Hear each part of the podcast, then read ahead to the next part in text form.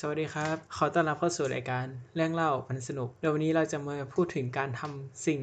เดิมๆซ้ำๆเป็นเวลานานนะครับ สมมุติว่าเราจะเริ่มวิ่งอะวันแรกเราควรจะเริ่มวิ่งกิโลดี สมมุติว่าเราตั้งเป้าหมายไว้ว่า วันนี้จะเริ่มวิ่ง 15 โลทุกๆวัน ส่วนใหญ่ครับมักจะทำไม่ได้ แต่ถ้าเราเปลี่ยนเป็นตั้งเป้าหมายว่า เราจะวิ่งทุกวันอะเป็นระยะทาง 5 กิโลอะซึ่งปรากฏว่าเราสามารถทำได้ทุกวันครับ เกิดมาจากสมองของเราอะครับ ถ้าว่าเราคิดจะทำอะไรแบบเยอะๆ เรามักจะไม่ค่อยทำแต่ถ้าจะทำทีละนิดเดียวอะมักจะทำทีนี้ก็เวลาเอาไปปรับใช้ครับ ก็เราควรแบ่งงานออกเป็นส่วนๆ แล้วลงมือทำงานทีละนิดทีละนิดนะครับ เวลา